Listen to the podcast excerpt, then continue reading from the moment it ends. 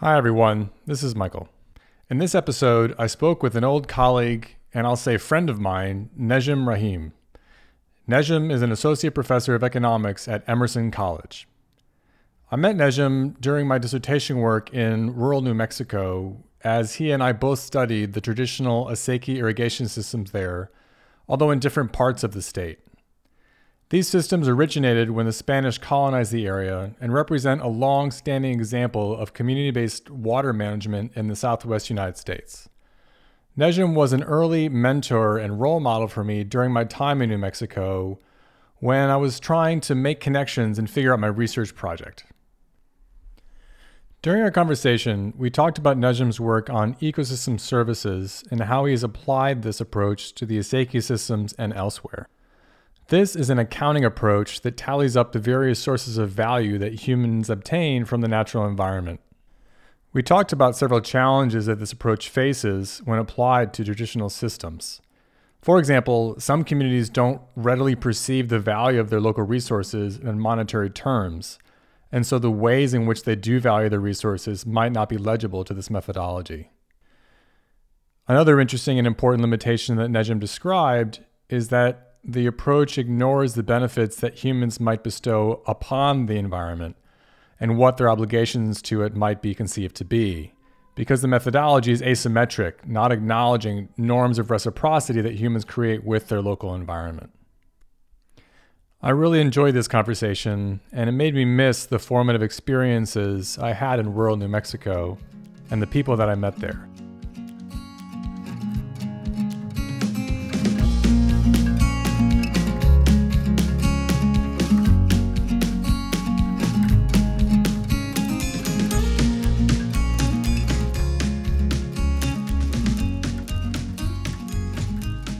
Yeah, so I met you when I was in New Mexico doing field work for my dissertation, and you mm-hmm. were farther along in your own dissertation right. at the University of New Mexico. I think I have a I think I have that right.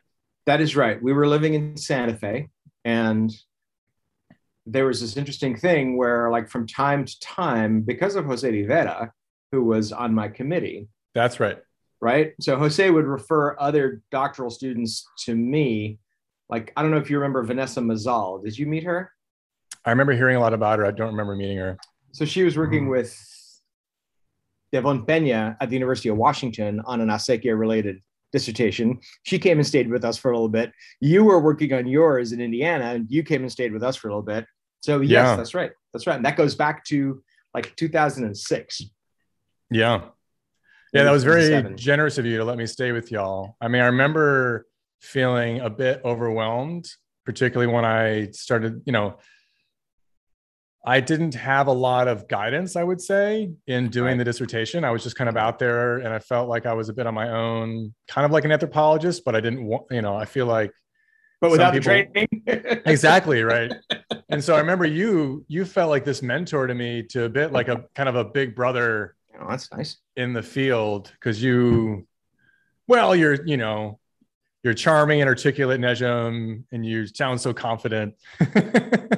I, I, play a mean game. yeah. And so I remember, I think we went to a couple of meetings together, and I hadn't thought of Devon Pena in a long time. All these names are kind of flashing back to me. Yeah. But I remember, like when I'm talking to you now, I'm just feeling nostalgic for, of course, like what we haven't got to do for the last two years, which is like field work and being out and talking yeah. to people. Yeah. But I remember like there my time in New Mexico was when I fell in love with a lot about this job and the idea of like talking to people and learning their stories. And I still remember it's funny that you just talked about like the landscape down in southern New Mexico and what it leads to. Cause I I literally remember us going for a drive somewhere mm-hmm. in New Mexico together. And you were like, hey man, you know, if you go east of here, it just starts to be like these rolling grassy hills. And then if you keep going, you get like the Rockies, and then it's just the plains, and then it's like you in Indiana. and I was like, no shit. And it was just so, I don't know, the, uh, romantic is not the right word because I, I, it sounds kind of yeah, negative. It's, it's, but yeah, but it's super romantic. I mean, I know what you're yeah. talking about. You're talking about the drive down from Angel Fire. So we drove up through Taos. This is like one of my favorite drives at least in the United States, but like drive up to Taos. So you're going up that epic fault line, right, on the Rio Grande on the gorge there, and you come up over the mountains to Angel Fire, which does you gain like 2,000 feet, so you're up in the high country. It's wetter and greener, and then you come down Coyote Creek, which is this gorgeous drainage, down to Guadalupita and Mora, and you keep heading down that slope to Las Vegas, New Mexico. Because that's, that's right. where that's where I was doing my dissertation work. Was all mm-hmm. in on the acequias of the Gallinas River, right? So that was all in San Miguel County. And so you come down to Las Vegas, and Las Vegas is right there on this interface of the plains and the mountains. And it's like, it's just, it's just the craziest. I don't know. To me, it's just like, it's so, it's such an epic scale of change. Absolutely. Like, it's not like it's not like in that direction there's another mountain range. No, no, no. In that direction, it's just it's the rest of the country. right. Right. It's like vast. And yeah, and you were out in Indiana, so you're like you're in a plain state, right? You're out there, and it's like this is where that starts and ends. Yeah. And I just, I just, yeah, I, I, I love that shit, dude. I, I I'm glad that you remember that because I, yeah, that was. I do. So moving. Uh, just and being able to spend all that time, like you said about the field work, like I was doing some field work in Galapagos a couple of years ago, January of 2020, actually, so not that long ago. And um, and it's like, oh, right. I had this undergraduate student who was working with me, and I was like, you need to look up the geological history of this archipelago because that's got to be a part of the paper. So like, I'm putting you on that. She's a filmmaker. She doesn't know anything about geology, right? But I was like, seriously, this is the coolest stuff in the world. And so, yeah, I, I that's right. I love that stuff, man. So Nejem, that reminds me of a question I know I want to ask you. And I don't remember if I warned you beforehand that we we tend to like to ask questions of guests of like about themselves a bit before diving into their actual okay. work. Sure. And you've always been someone who's interesting to me for the seeming breadth of your interest, at least in informal conversations, which is largely like how I experience you. Right. Um, because you are you do have a PhD from University of New Mexico in economics. Yes. You are, I understand it, a practicing environmental economist at Emerson College. Yes. And you don't always talk like an economist, which I find interesting. Also, you have this, and maybe that's um, based on an unfair stereotype of what an economist is supposed to sound like. Right. But I'd love to hear your thoughts on how squarely you feel like you fit within the identity of an economist and where you kind of float out of it and why. Yeah. Oh, okay. So, yes. So I don't, there's a lot of economists. I, I mean, we both know a ton of economists, right? So yep. not, not only do we have and are aware of the common stereotype of the economist as a sort of slightly autistic machine-like person who's like very like kind of clipped in their speech calculating costs and benefits calculating costs and benefits optimizing every decision unconcerned with human impacts blah blah blah blah blah right yeah and and also kind of hidebound in their analysis right absolutely so okay so cognizant of that so let's admit that that's a stereotype there are economists who are like that right and there are economists who are not like that but i think like to pull back a little bit so when we met back then, so before I started my PhD at the University of New Mexico, and I feel like we must have talked about this, Carol and I ran a theater company in New York City. I do remember that now. Right. Yeah. So my undergraduate degree is from Bennington College in directing. Right. So right, I so, could have asked another question, which is like, why is this theater guy going and getting an econ degree? Is another way yeah. to put it. Yeah. So so so part of part of the whole thing is that I didn't know what direction to go into. I knew I wanted to work more in environmental policy. Mm, and okay. so I figured that would be a range of degrees, you know, probably an ecology degree, maybe a mix of that and some other things. Honestly, at one point, I just wanted to work outside so much, I figured I'd get a surveying certificate, work for the highway department because it would at least keep me out of doors. Right. That was like, that was the, that was, I knew nothing. I knew nothing. I didn't know what I was getting into. Um, that sounds familiar to me. Right, exactly. Right. So I ended up stumbling into the econ program because of the following things. As a theater person, you become accustomed to making informal contacts all the time, just cold calling people and saying, This is what I've got. Can I do something for you? Can we work on a thing together? I need work. It's New York. I've got all these contacts. I've got these skills. Help me out academia doesn't like that approach. right? Especially from total unknowns who are Yep. talking about your PhD program. So I just left voicemails for the chairs of like five departments. And one called me back. Technically, two called me back. And they both said, Don't ever do that again. Like, that's such a dumb move. I'm calling you because it's so weird. Like, I'm just calling you I'm kind of on a lark to figure out, like, who is this idiot? And I was like, Well, this idiot is interested in this. So, anyway, I came to academia and I came to economics from totally outside it and have learned. Obviously, I have a PhD, like i've passed the gates, right? Um, but I always felt like the affect or the affective training and the communication training that I learned working in theater, where you're Hmm. working with groups of people who are in the same place at the same time, working different angles to a problem to solve it by a deadline Mm-hmm. it that rewards charisma Mm-hmm. Right? And it it rewards a huge amount of energy and enthusiasm. And i would find that that's kind of comes naturally to me. Mm-hmm. and working at the university of new mexico that was not the common affect among econ phd students who are typically just sort of exhausted geeks um, and faculty who are the same but older. Um, but i found that as a teacher it was still incredibly effective Yeah. because students come to your econ class thinking it's going to be miserable, boring, repetitive, and required.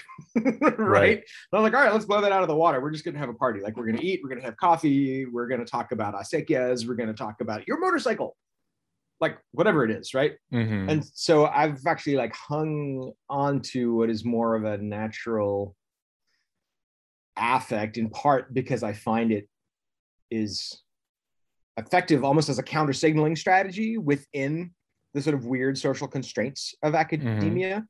And because I need to explain economics to people who are terrified or uninterested, mm-hmm.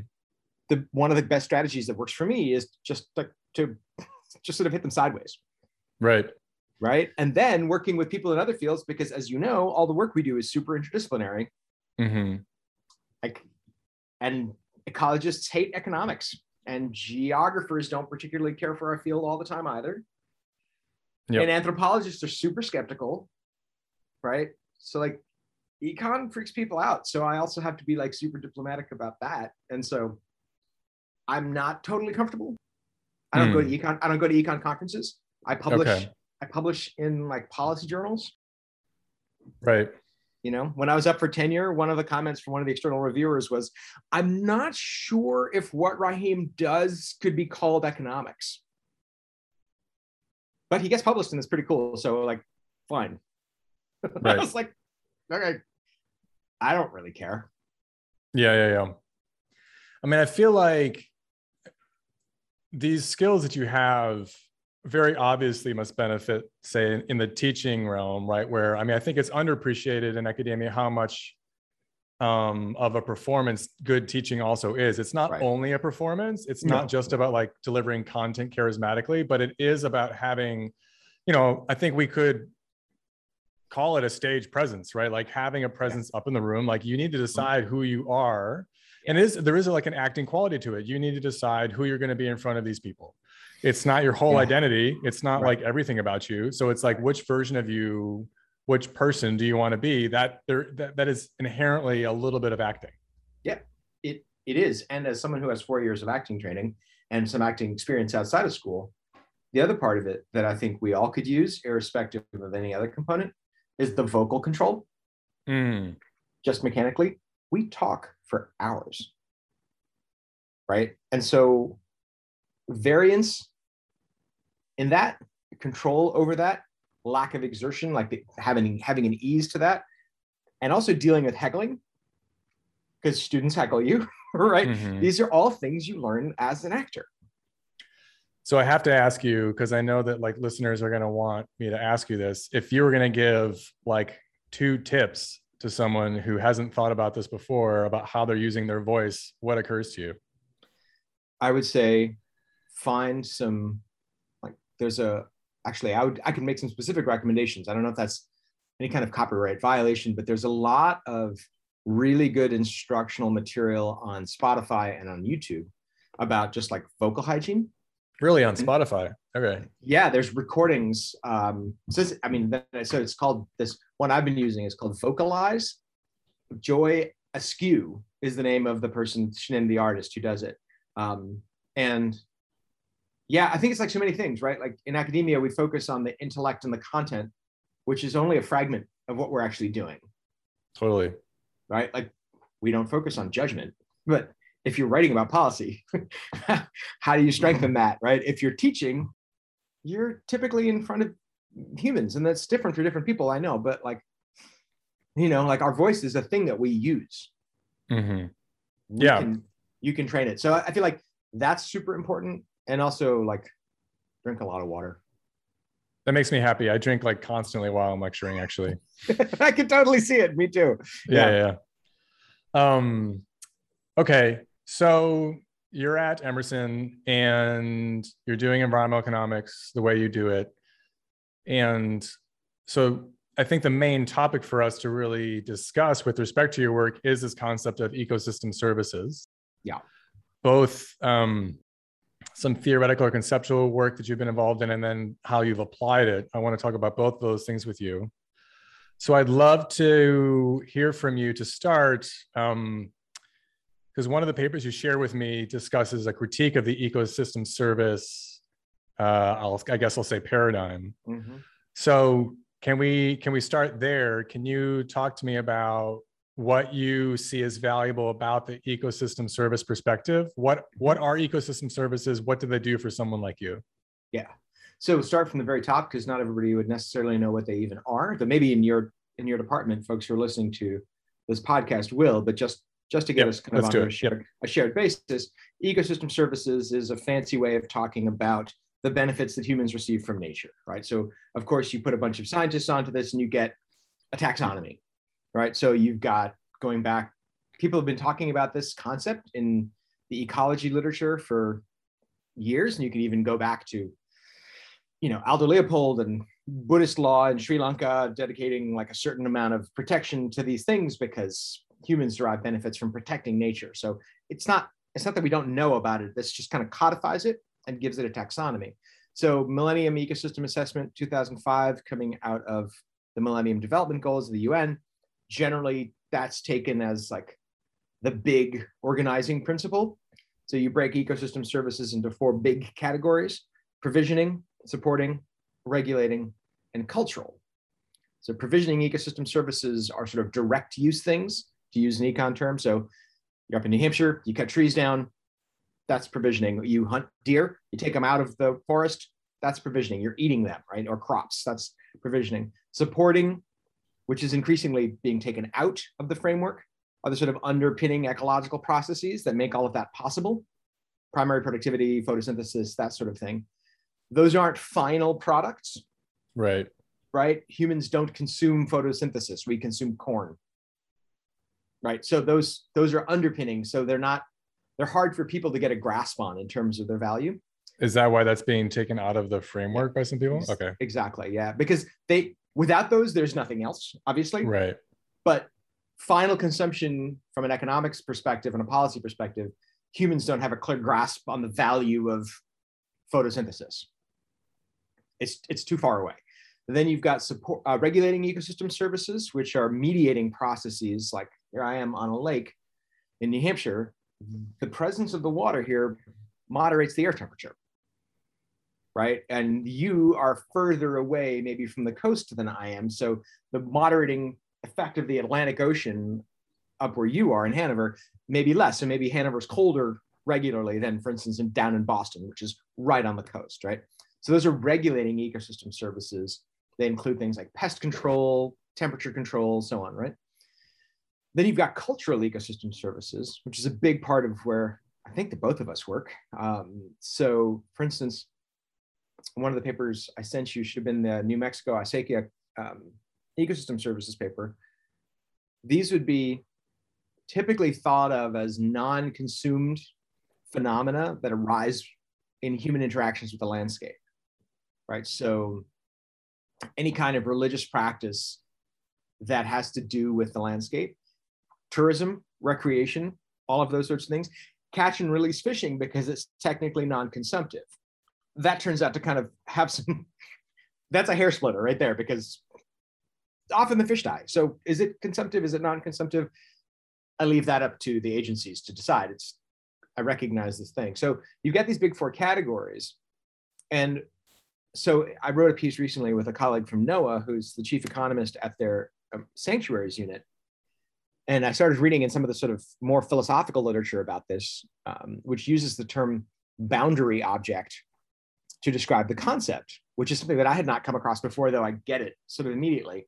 And the concept of a boundary object is something that can basically serve as a post on the border between a bunch of disciplines that those disciplines can kind of come together around right so to answer another part of your question the thing i think is great about ecosystem services is they don't the concept doesn't lie squarely in any one discipline the very construction of it requires interdisciplinarity right? So like a lot of people who work in ecology or or biodiversity conservation will point out that it's so anthropocentric in its construction that it's that's one of their main critiques that it's focused on the benefits humans derive from nature. So it's not focused on the inherent underlying processes.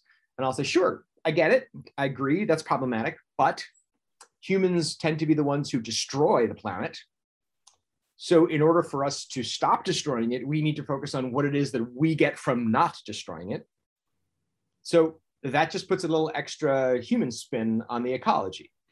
Mm-hmm. But it's also about ecological processes. So, a straight economic perspective of, let's say, diminishing marginal returns from some particular thing, it that doesn't necessarily scale. So, you got to work with ecologists to figure out that actually your econ models don't work at all in the con. You can't just like say this hectare is the same as this hectare, or the more hectares you get, the less value you get. That, that's a super empirical question, right?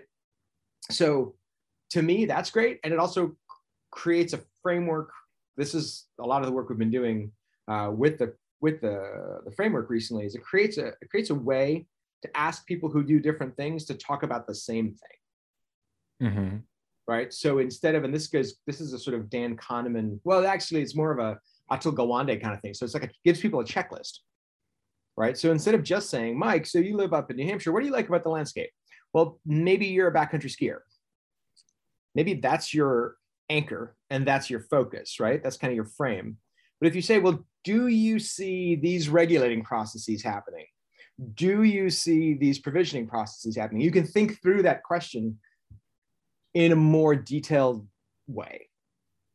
That's the, to me, that's like the good. Okay. So I love this con- idea of a boundary object. I think we need it. I think we need boundary actors in the world. We need objects and people that are able to connect other people to help them work together, both for interdisciplinary science and for just the management of the environment. Yeah. Um, you, to some extent, preempted my next question because you, you mentioned something that pe- some people don't like about the concept of ecosystem services and in the paper that you shared with me, you're responding to critiques of, of the concept of ecosystem services. So, well, I guess my first question, which is, is not one I had until you just were talking, is are people really being brought together by this concept of ecosystem services? Because I think mm. I actually I think I have the impression that the people who talk to me about ecosystem services now are, are economists. And so in the space where ecosystem services is talked about and used, is it this kind of democratic, interdisciplinary, scientific democracy that we want to imagine? Or is there a legitimate concern that economists are starting to you can say uh, run the show if you want. Run the show, right? Is is are there power that are there like power asymmetries yeah. between the people who are trying to work together to implement this concept? Is that there like are. a legitimate complaint? Yeah, it's a legitimate complaint and it's it's the answer to the general question of like is this thing working democratically yes and no right i mean like everything else right because it's super decentralized first of all right Um, and I found myself academia is decentralized. What? I know. What do you mean? But we're governed by the Central Council. Um, I was working on a bunch of papers uh, on uh, ecological drought with folks who were atmospheric scientists, landscape people, wildlife people. We got hydrologists, fish people, couple of economists, climate people, da, da, da, da, da, da. And so we're talking through the framework for the first first paper, and I say, "Oh, well, this is an ecosystem services thing."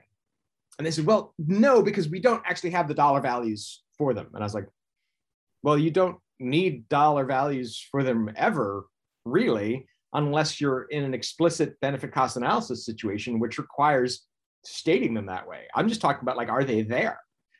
And I realized again that this chain of these weird power dynamics it has many beginnings right one beginning is that people's disciplines blind them to other people's disciplines right All so yeah so economists i've seen this economists can be dreadful talking to people who do other work right so it's like well but we know that this function increases monotonically so no, but you've never looked at the ecology of it. It doesn't do that. And then everything sort of breaks down, right?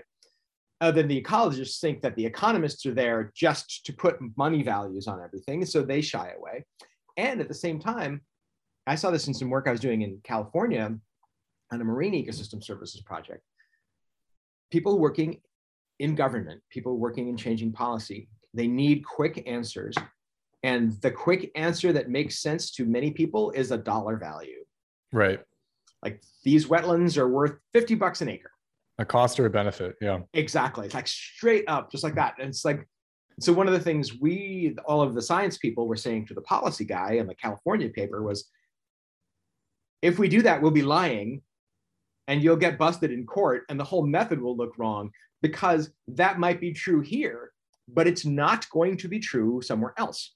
So if you're near San Francisco in a wealthy relatively left-leaning community, you're going to get higher dollar values per hectare for unprotected wetlands than if you're asking the same question of a lower income, more politically conservative community in the Central Valley. So let's pick up on that because I actually think a lot of people would say that that's one of the main issues with economic valuation per se is that it, it's Yep. it's it's weighting the preferences of wealthy people, right? When Mhm. people say Yeah. like, "Oh, we need to divert water in the West to its highest and best use," what there's Right. you know what you can interpret them as saying is we need to make sure that people with money can get what they want. exactly right so this is so this is a this is a part of the bigger argument right so the thing to do is you weight income groups in your Mhm. analysis right Okay. or or or you scale it to percentage of income and then you may actually see something that's inverse right so you may see that lower income people might be actually willing to pay a higher percentage of their Of their right. salary So this Right. is something So- that pe- people who do this know about, and there is like a Yeah. way to compensate yeah. So for it. 'Cause I don't know if that's always yeah. appreciated. It- it's not um it's not always but methodologically there are ways to address it and and actually a hilarious thing from some of my earlier acequia work i gave a talk in valencia at a big acequia conference. Actually it wasn't that big but it was awesome. In Um, Spain, in spain. I'm so jealous. oh mike you'd have oh, it was we had a two hour lunch every day and they served us wine. It was i was like why don't we do everything like this? Right. Oh, Why isn't this like every summer? Oh my God, it was gorgeous. So, and all irrigation people from all over the world, like North Africa, South America. It was great. And so I was doing this willingness to pay for like a cultural cultural attributes program of for acequias in northern New Mexico. Mhm. It would be like an acequia culture training program run by the New Mexico Acequia Association, like run by people in the community, you know, like, okay, let's, let's preserve traditional farming methods, whatever it was, right? This whole bunch of attributes. Higher willingness to pay among non-Hispanic PhD holders and court had nothing to do with income. It had nothing to do with income. So there, nothing in the data really gave me the answer. And so I would bring this up at conferences. I was like, economic theory would predict that Hispanic community members, because this is part of their culture, would have a Mhm. higher value for this. But the data show that even correcting for income, they're mm-hmm. not willing to pay as much. And several people I would talk to who are academics, but also irrigators from that part of the state would say, of course not. That's ours. Why would we pay for it? Interesting. And I was like, right. So econ doesn't really have a good way to handle that. That's that's Right. that's not what you would call a rational preference. Like, of course they value it more. That's why they're not going to pay for it. Right. and they shouldn't have to. So it's kind of a question of property rights, right? So so the valuation thing, I increasingly with ecosystem services, I'm less interested in putting dollar values on them. To me, the dollar values represent the fact that they matter to people. hmm I, I and I know this is indefensible in, in a cost benefit analysis perspective, but like that, we've got to have that as our starting point. Mhm. like like the actual dollar values like i've done valuation exercises like okay they i mean if they're really consistent over time that's awesome that's probably what they are right? But on a one-off basis they're subject to all kinds of biases they're subject to analytical like methodological biases they're subject to like people not correcting for income they're sub- they could be subject to like an- a knowledge bias right? Or they could be subject to the kind of cultural thing i saw in new mexico. So if you ask indigenous people in a certain part of Australia, for instance, or the way northern Canada that don't have a ton of experience in a cash economy, Exactly. the translation of value to money is not straightforward. So Right. the method, the method doesn't hold. It's you know this this thing of things of certain research being weird, which is like white, educated, something Industrialized, um, Right. rich and democratic. I think I've I've, so Yeah, I've yeah. Joe Right. Henrich recently wrote a book called like the weirdest people in the world, Mm. Which I've been reading reading through, and he talks all about like why weird people are weird and how they're different. Mm-hmm. I should say how we're different. I'm definitely weird. So yeah.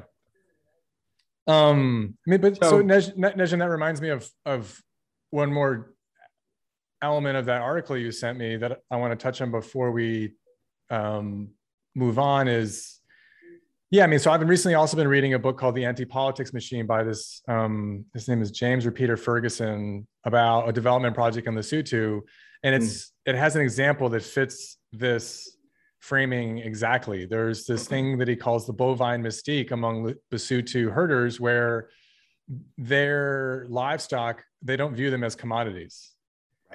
The livestock are very much embedded in this network of local social norms. That means that they are dealt with differently. Their property rights governing them are different. And this is not a going to be a 10 minute tangent about the bovine mystique in Lesotho. So that's all I'll say.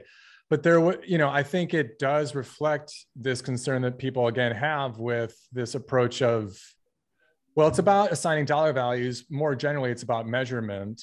And so we could also talk about just like the problematics of measurement. But uh, in terms of assigning dollar values, I think you're exactly right that an issue with it is it is assuming like a highly commodified cultural context.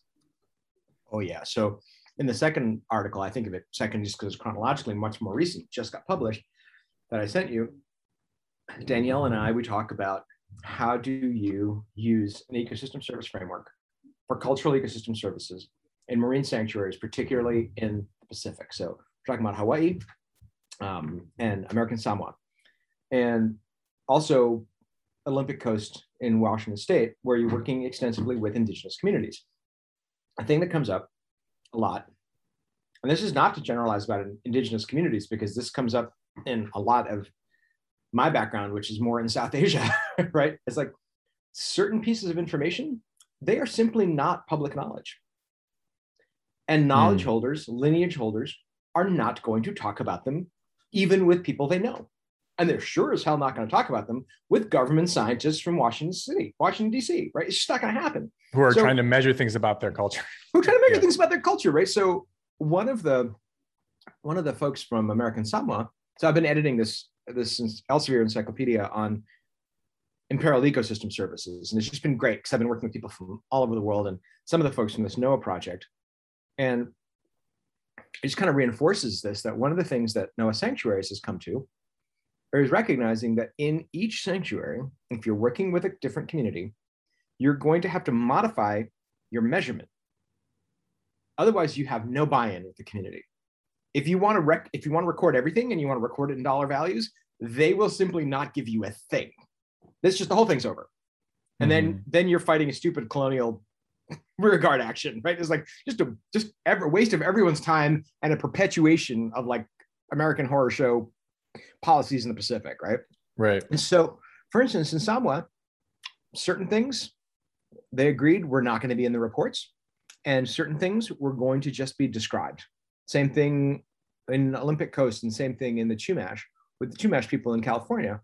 So it's like, okay, we can still do comparable methodological evaluation work, which satisfies the need for a government agency doing monitoring. Right? You've got centralized federal authority saying these are all things in the network of NOAA. We need some degree of consistency, but you got to recognize that that consistency is going to waver some because you're dealing with people. And to me, that's like, if you don't handle that democratically, I don't know, I mean democratically, capital D or democratic, even small d, but if you don't handle that like respectfully and thoughtfully, then you're really just perpetuating the same nonsense that's gotten us into this problem to start with. You're saying, we have this way of doing things, you come along, mm-hmm. right? So, mm-hmm. for instance, one of the guys from Hawaii, who's it's just, he's, it's been amazing talking to this guy. He does a lot of this kind of translational work. And he's like, so for a, lot of Native Hawaiians, like walking the backcountry and walking up in the ridgeline, that's not recreational. You guys might call it hiking. For you, it's fun. For us, it's like that is we do that to to inventory. We do that to pay attention to the condition of the landscape. We do that to reverence certain religious practices. It's like it's not like fun in our context. Fun is kind of childish right? So that's one thing. So he's like, these are non-commensurate activities. The other thing is, and this is the point that comes up a lot in critiques of ecosystem services. I was like, okay, we can talk about the benefits that humans derive from nature. What about the benefits that humans confer upon nature? What about cultures in which like doing work for the landscape is central to who you are? In Western conceptions, to use that as broadly as we can, it's not. it's mm-hmm. not like, all right, so I cut this tree down, I get firewood. That's great. It keeps me warm. I don't cut that tree down, I get biodiversity. That's great. It keeps me happy. Okay, but like, what's your obligation to the forest? What's your relationship to where you live? Uh, we sort of stumble on that sense of place thing a little bit. The Acequieros totally get it, right? Mm. But like, it's just not a widespread thing. And so that's another interesting point is, and I've seen this from work in Australia, I've seen this from work all over the world. People are like, this bidirectional reciprocal relationship with nature is totally absent in the philosophical underpinnings of ecosystem services. It's like, what can you do for me? Right. You know, whereas like does that bother with, you? Yeah, it does. It does bother me. But as you know, like if you want to fix things, you have to learn to live with like a certain amount of things not being perfect. Mm-hmm. Right. So, like, can I live with that being not perfect, but still work towards improving that? Because honestly, I think, like, generally speaking, like environmental management, landscape management, parks management, if we were to think of it more reciprocally, I think it would work better. Mm-hmm. So, can we? Humans have done it before. Right. So it sounds like like a lot of concepts, ecosystem services can be used for, let's say, good or ill. They can be used as a way right. to impose external perspectives on a local system, which has been problematized, you know, around the block a few times. And it sounds like, right, that there's also a motivation, maybe on your part and others, to use the framework to actually recognize do the opposite. Recognize the contributions that local systems are making by also providing services in the ways in which they interact with the local environment. Is that fair? Yeah yeah and it's it's, it's a combination of that and rec- so it's like for instance i talked about this with this guy i was telling you about from hawaii kalani kyocho. One of the points we make often in conversation with each other is like yes we agree white scientists, Western scientists, whatever you want to say, needs to learn to communicate better with indigenous people. Like totally, that's a worldwide thing. But at the same time, the opposite needs to be true as well. So that if you've got white scientists, whatever you want to call us, working in these communities, if the community just has this negative perspective and doesn't understand the mindset of what Kalani calls the science tribe, I was like, this is he's like, this is you guys are super odd. Like you guys speak your own language, you have 100%. your own own cosmology, but you think you don't because you're from different countries. You're not from different countries. He's like, you're all from the science country. Right. Nejem, did you have you heard about this paper? It's called uh, the the Tribe of the Econ, written by like an anthropologist. If you haven't, Oh. I have to send it to you. It's like I- lovely. I have heard about it, but if you would send it to me, that'd be awesome because I don't think I've read it either for a long time or ever. Because I know about it, but it's not clear in my mind. Yeah, as someone who's like a solidly one third econ, one third anthropologist, and one third who knows, like it's yeah. it's quite Mhm. something. Yeah. yeah so like yeah i think so like it's both that recognition of like the validity and like inherent goodness inherent validity of different management systems and different cultural systems combined with the recognition that in the culture of a federal agency you can't just use totally different approaches all the time Mhm. because then you're simply not remotely measuring the same thing and you don't know year to year or report to report what the hell's going on in your on your patch right, right. so that's But another reason Isn't there a tension there, Nejem, in in the comparability? I mean, you you mentioned this a little bit, but if we want to recognize the diverse ways in which people might understand ecosystem services, say cultural services, but we're also using this from a kind of bureaucratic perspective to ultimately compare different places. How do you square that circle? yeah i think you kind of don't um that's the hard thing this has been on my mind a lot the past couple of years it's like all right you recognize that like with so many things that come about from the intersection or clashing of cultures you get this third culture thing and that's like kind of neither fish nor fowl right? And so Mm. i think the point we're trying to make in that opinion piece is resonant to me at a bigger point. It's like all right is it is it the best way to do ecosystem services monitoring? No. Is it the best way to show respect for different cultural groups? Probably not. Is it the best way to do both of those things? Yeah kind of right? So Hmm. you're gonna you're gonna put up with a little loss of fidelity between sites right? So the chumash people they're not going to report on this. Well maybe you know you've got folks in the great lakes region who are totally happy talking about that.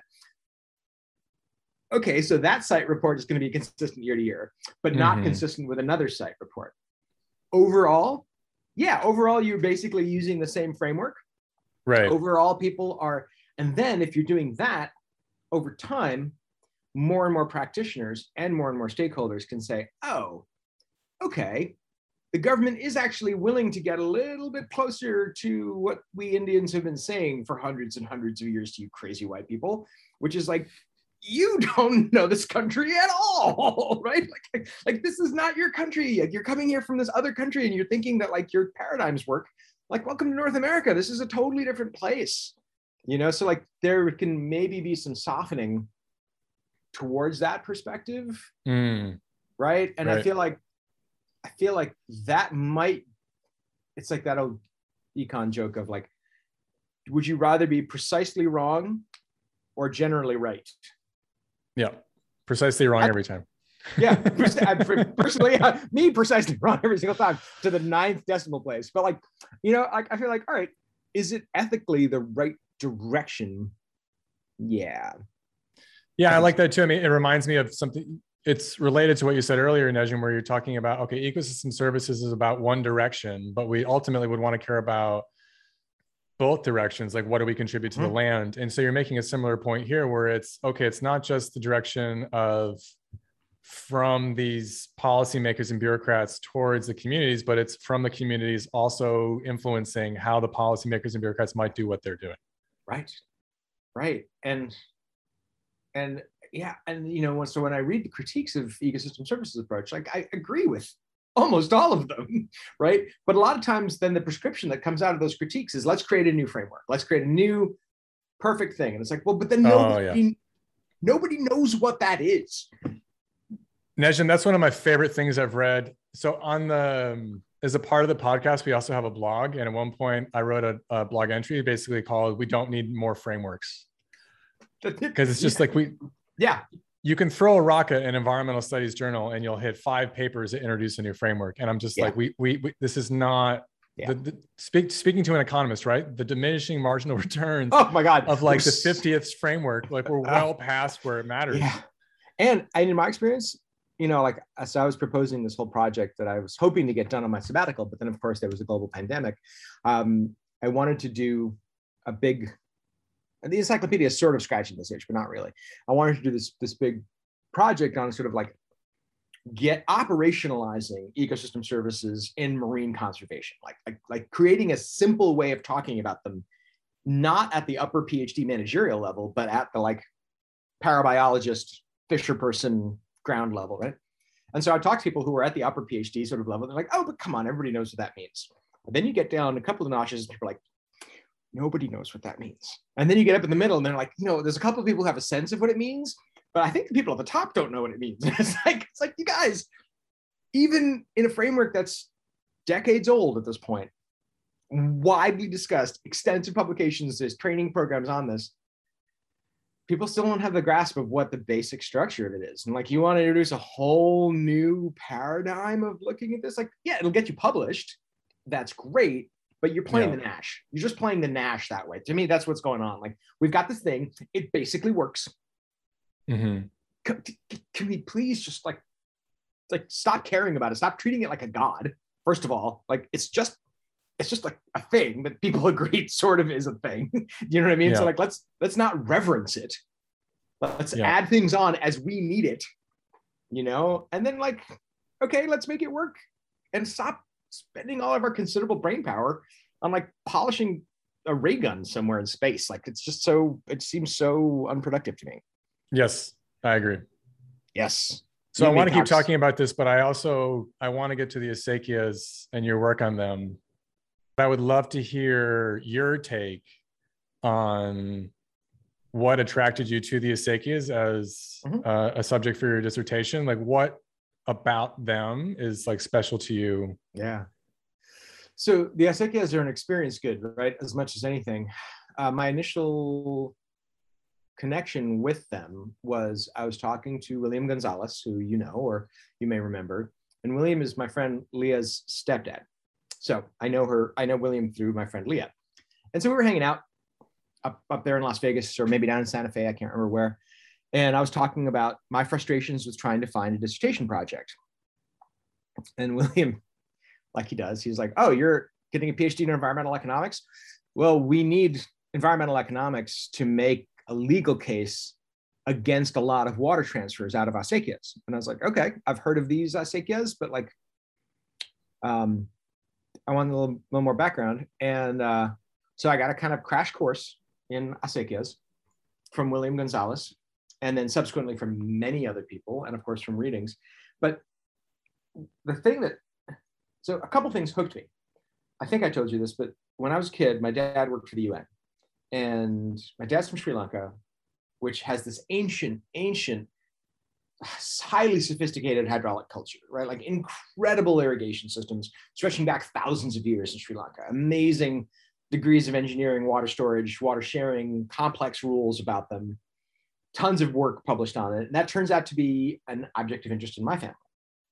My uncle Omar, who's a who's a civil engineer, had worked with R.L. Brohier who had written these like really big books on the irrigation systems, the classical irrigation systems of Sri Lanka. And I've spent time around that. And then also when I was a kid, we lived in Bangladesh and Nepal, both pretty wet countries with some exceptions. But I remember in Bangladesh when I was a kid, so in the lake behind our house, it would dry up during the dry season and people would, it would be paddies, right? rice paddies. And there was a big commotion one day. And my recollection of it from when I was seven or eight was that what had happened is somebody had cut the wall or dike between his field and somebody else's field to get that guy's water into his field. And the guy whose water was stolen killed him with a hoe. Wow.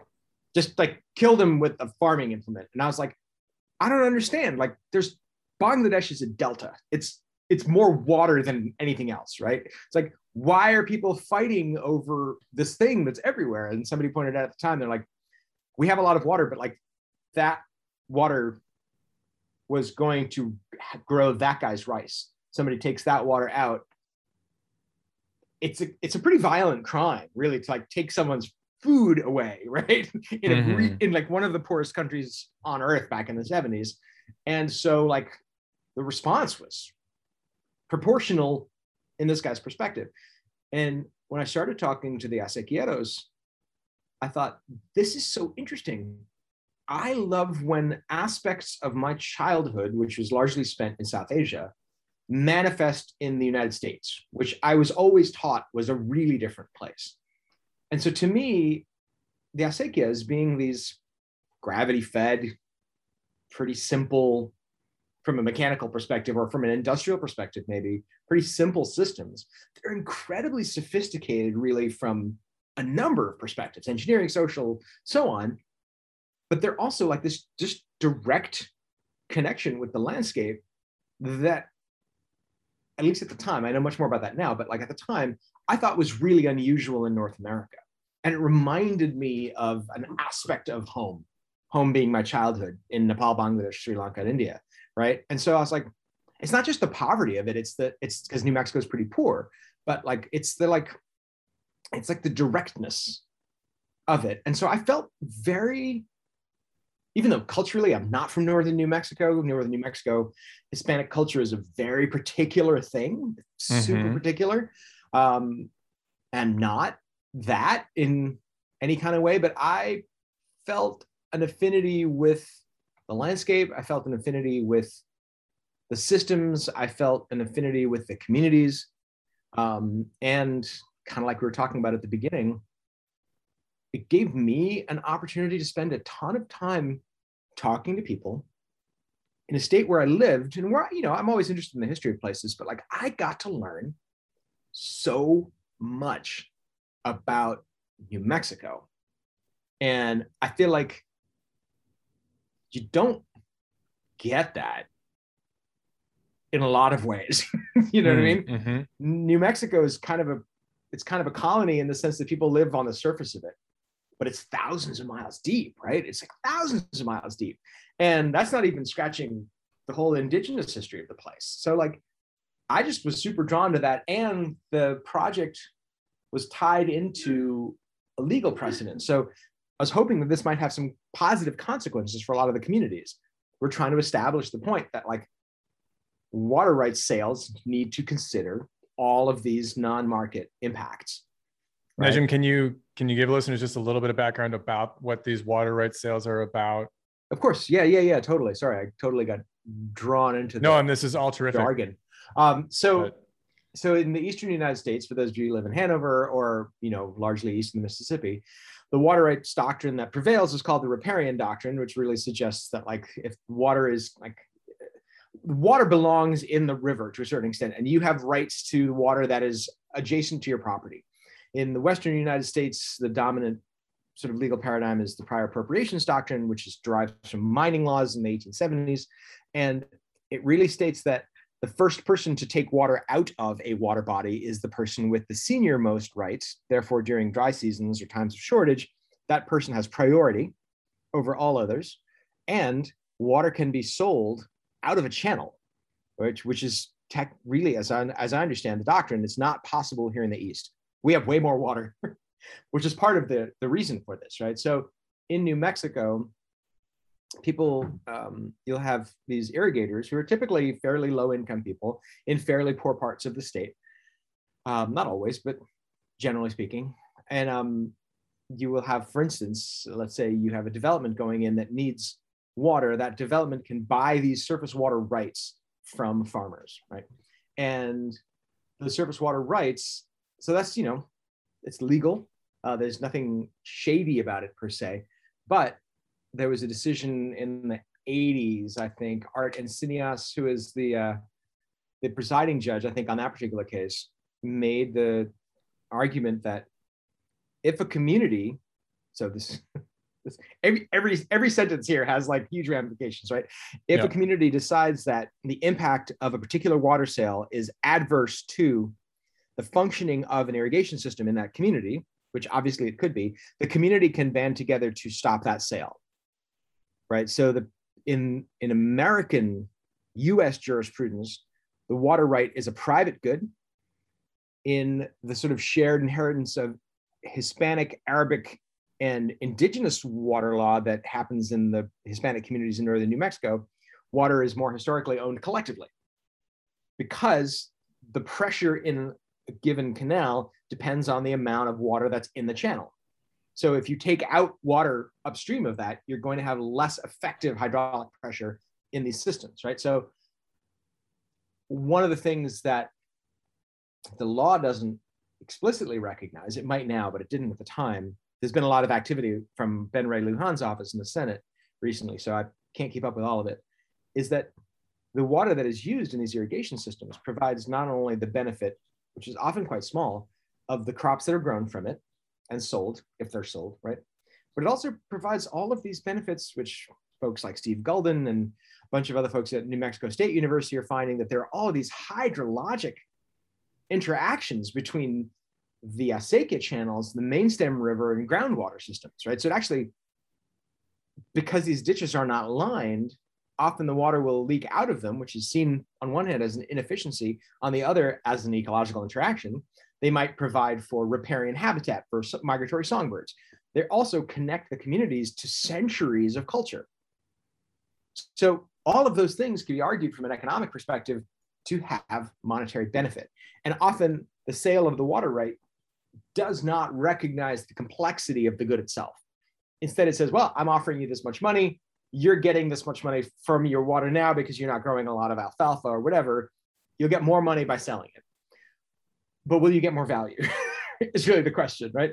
And so that was kind of the thrust of my however many hundred pages dissertation was basically like, so a market on its own won't recognize these things. You need to have a mechanism to formally address all of these components of the sale of water out of an acequia in particular.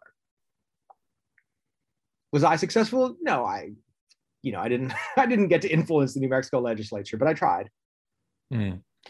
Yeah, I mean, as you were talking, right? It, it you could start to map your descriptions of the specific services the acequias are providing with this taxonomy that you were talking about before cultural provisioning yes, regulating exactly. supporting yeah and i saw in the paper you shared with me that like the groundwater recharge you filed under like it's a regulating service yeah um, there's obviously important cultural provisions provisioning that's happening Tons, yeah yeah i mean so it, it it's it's interesting right because we're we're in this still this thorny space of I mean, you saying that this is the challenge of of the dollar again as a signifier of value. This is how markets was more than one problem that markets have, but this is a big one. Is that everything gets smushed into this one value, ignoring positive yeah. and negative externalities.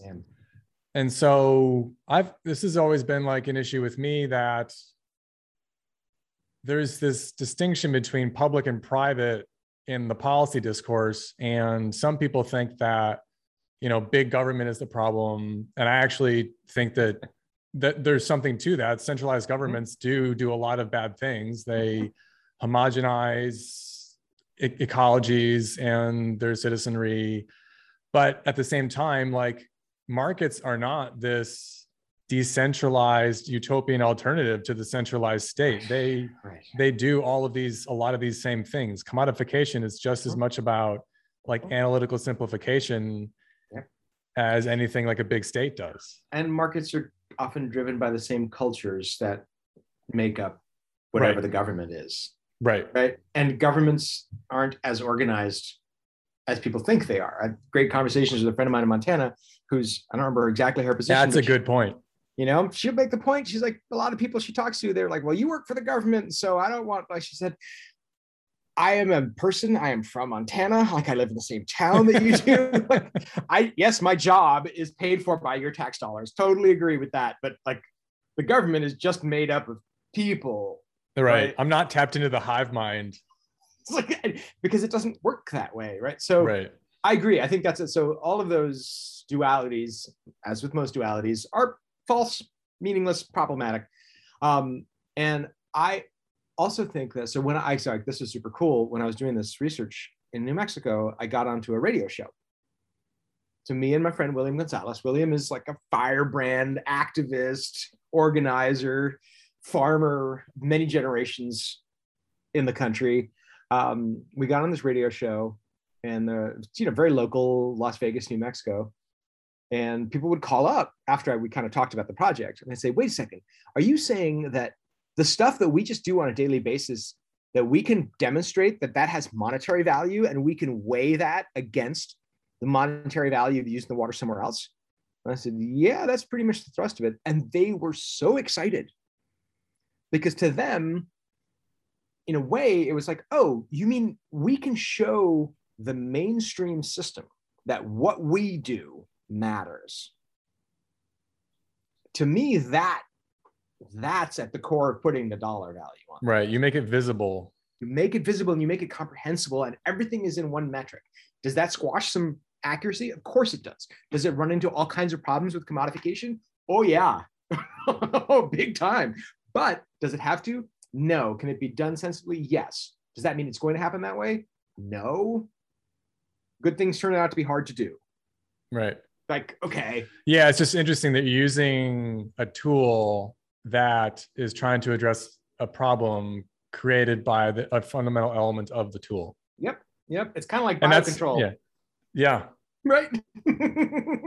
yeah. Yeah. No, I mean that's interesting. So have you, Nejem, have you um I've not stayed in touch with like the Acequia situation, and most of my field work's been in the Dominican Republic for a while, and like a couple other places. Right. Um, have you you know, kept in touch since moving I'm, to the, as you put it, east of the Mississippi? Exactly. I'm in touch with a lot of the people still. Like I talked to Steve Guldan, he and a bunch of others contributed an article to this encyclopedia. I'm regularly in touch with Moises Gonzalez. We try to gin up projects from time to time. I talked with Jose Rivera, but I haven't done anything in New Mexico since that paper that I sent you, and it it's a little heartbreaking partly because partly it's a sunk cost thing. Like I just spent I spent so much of like of my life force trying to figure that place out, right? Yeah. Like learning about all this stuff and spending so much time. It's not that like the state doesn't owe me anything, but like I just I feel like I got really close to a lot of that. Yeah. And I feel like I feel like I've got this old friend now who doesn't talk to me as much, and it just is a bummer, you know. Um, if you um, could go there for a weekend, what would you do? If I go there for a weekend, huh. If I go for the weekend, I, I, would be it would be largely hedonistic. I would eat a lot of green chili and, and soak in a bunch of hot springs. yeah, but if I, if I, if I okay, a week, a month, yeah. If I went there for a week, I would really start kind of recultivating a bunch of these connections and talking to folks about like stuff we could do because I see work coming out of these groups that I feel is strongly allied to work that I have actually done with these folks. You know, like yeah. I got to I got to step into that stream and kind of tweak it in a particular direction, but they're working on that as well. It's not like I taught them all this stuff. So I would really love to be, and I keep trying, like I'm, I'm trying to apply for some funding for a drought project. And I was trying to direct it to New Mexico, but the federal agency we're working with, they're, it's heading more towards Massachusetts. This is fine. I live in Mass. That's great. I love it here. But like, yeah, I, uh, yeah, like that paper, the ecosystem services paper with all the different nomenclature in it. Mm-hmm. That was a blast. mm It was a, it was genuinely fun. You mm know, it was super like we had but it's like 15 authors, people from all these different fields. We're basically trying to find out like what the words are to stuff. Yeah.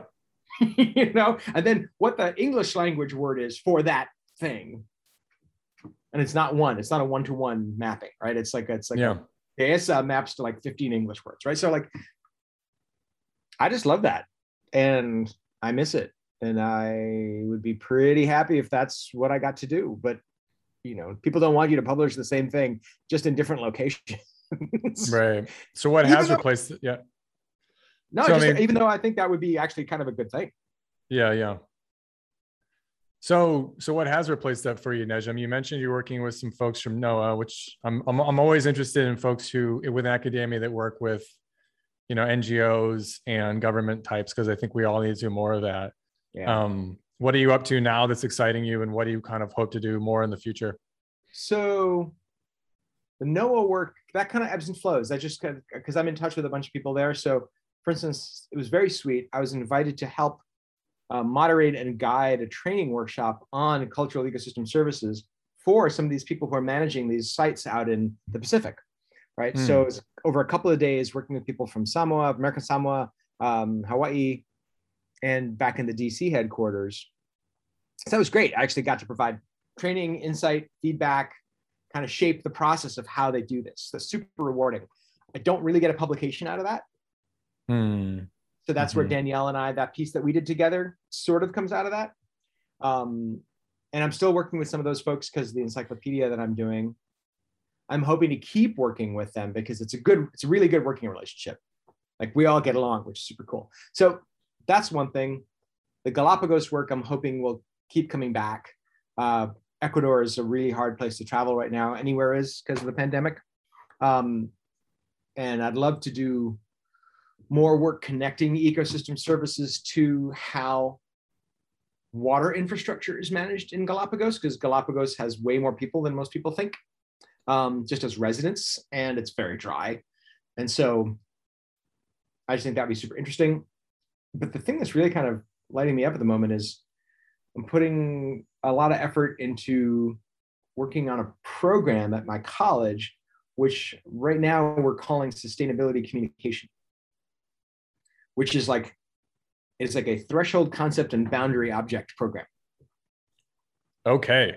It's just like super interdisciplinary way of thinking about all right, you've got the you got 17 SDGs. Let's call these like field areas. Right. Sustain- Sustainability development goals. Yeah. Yeah, sorry, the 17 sustainable development goals. So that's like life on water, life on land, life underwater, sorry, life on land, like good health for all, nutrition for all, education for all, things like this. So they span a range of disciplines. Emerson, our big strengths are arts and communication, Mm. but we have science faculty. And we have, you know, so we've got a lot of lit faculty, we've got film faculty. So I would love to put a program together that leverages our sort of the college's strengths in arts and communication with the capacity of our science and allied science type faculty to basically train people to be able to work in a range of fields, but with a focus on being able to communicate complex ideas about climate change, systemic racism, uh, biodiversity crises, things like that. So they can sort of they can choose an art and a field, and if they want to work as in, as documentary filmmakers, well, we've got that training. That we, that happens. We've got that right. But what about the subject matter, and what about understanding the crossovers between the fields? Right. To me, that that boundary boundary sort of permeability that's crucial. We uh, we still think a lot of times that well, you need to get a PhD to to do that. Sometimes a PhD can blind you because you're so conditioned to that way of thinking. Yeah. Right. And you don't see that, oh, oh, in medicine, what they do is this totally different thing. hmm Let's let's just take that because that'll probably work better, you know, or like something like that. So I want there to be like a real pedagogical focus on rather than just letting students take a range of courses and hoping they'll find the interdisciplinarity. Because you know, man, that doesn't work all the time. Yeah. it doesn't work for people like us and it certainly doesn't work for undergraduate students right so like training interdisciplinarity specifically that's been super exciting for me So we started this conversation with this idea of a boundary object. I'd like to start to conclude it by asking you. Um, you sound there's this other concept, right? The boundary actor. Mm. Uh, you sound like someone who's acting like a boundary actor. Do you perceive yourself that way? You're trying to connect these different disciplines. And it's not, you're never connecting disciplines uh, alone. You're always connecting people, right? You're connecting the people Yeah. who implement that. So it's Yeah. a deeply interpersonal exercise. super interpersonal so i will often say this to my theater students because i teach students from all around the college because there's no econ department right so i'm just i'm gen ed and um, i'll tell students who are theater majors especially directing and and uh, stage management. I was like so what you're learning is super interdisciplinary. Everybody thinks it's just theater but the truth is a designer has a totally different training and focus than an actor. A stage management person is has a totally different training than any of those people. And then a director needs to understand all of those things right? So as in my program at my undergrad as a director you had to take four years of acting two years of design two years of stage management, and three years of directing. So like you had to have some grasp of all these things. And you got to be the boundary actor. You got to be the person who coordinated all these people to make some art happen in a way that's hopefully like less than awful. And so, or more than awful, if that's your thing. So to me, doing that work was always about keeping people engaged and challenged right? So not being too much of a, a, dictator on set but also not being just too much of a pushover and being nice to them right? So to me yeah i it sounds like a space you're still pursuing it is. right and, now, I, yeah. I, and I feel like both of us know this because you talked about yourself as being like one third this one third this one third this. Econ's great. It's super powerful. It's also kind of crazy Mm. Econ's super short-sighted about a lot of stuff, and economists are super short-sighted. It's like any religion is going to have lacunae in its cosmology. Fine, I don't adhere to any particular religion. I just want to make things better. So, like, if the Buddhists are down with that, like that's good. But the Hindus have this thing about this, like, okay, that's fine. So I feel like to solve a problem, you can't do it from one perspective anyway, no matter what really no matter what the problem is, right? Even like a carpentry thing. But like, okay, so can we do that and be nice about it? And have people actually enjoy the process and have it not be just onerous and like, now you need to get another PhD before you talk to me kind of thing, right? That's that's what I want to do. But also all the while convincing people that actually the folks with PhDs, like they busted their asses and that stuff is hard. Just mm. because it's crazy doesn't mean that it's that you can just dismiss it. Mm. You know, like they slogged, gave up a lot like it's super hard, right? It's super hard to do that. And so, like, on the one hand, have respect for it. On the other hand, don't have too much. Yeah. You know, I like the the quote, which I just wrote down is, "Can we do that and be nice about it?" just, that's the.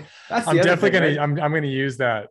Yeah. On campus here, I'm just like, hey, can we do this and be nice about it? Yeah. I just feel like, yeah, I, I feel like I'm printing up T-shirts. Like, okay, this is great, but we should try to be nice. Let's do it and be nice. you know, yeah, yeah, um, yeah. Awesome. So, yes. Uh, yeah. Well, that sounds really exciting. I, I think that's the, the, the direction we need to move. You know, within academia, between academia and other types of institutions. Um, it's something that we're not. You know, it does take a lot of informal interpersonal skills that aren't a part of our formal training that there is some kind of idiosyncratic variation across these but i think it's great to see um, folks like you, you know, kind of leading the charge in that space, using your interpersonal skills to do that, because I think that's where change comes from a lot of the time. I hope so. Yeah. I hope so. Um, well, we, of, of course, we've already been talking for a while. Are there topics that I missed that you want to make sure to cover? Things you want to mention? No, I don't think so. I feel like we've we've ranged pretty widely. Yeah. I would just strongly recommend anybody who's listening to this, if they can, to actually go to New Mexico and find a good recommendation for a green chili cheeseburger or a breakfast burrito. Don't just take the internet's word for it. Like, talk to someone because it'll change your life.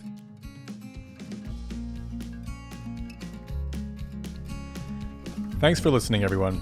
As always, you can find more episodes as well as entries in our blog on our website, incommonpodcast.org. The In podcast is the official podcast of the International Association for the Study of the Commons, or IASC.